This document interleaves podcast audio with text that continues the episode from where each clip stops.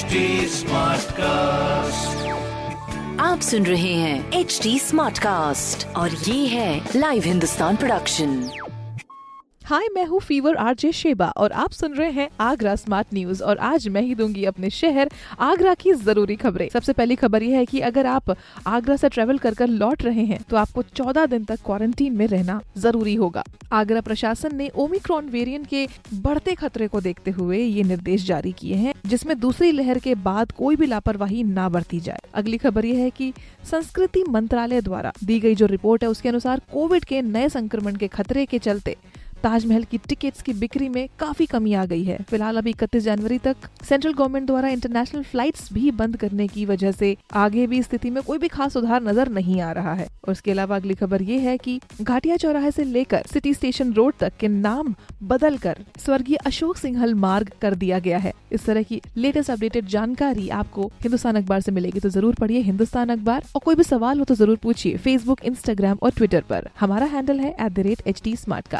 और इस तरह के पॉडकास्ट के लिए log on to W W W dot H T Smartcast dot com आप सुन रहे हैं एच टी स्मार्ट कास्ट और ये था live Hindustan production smart Smartcast.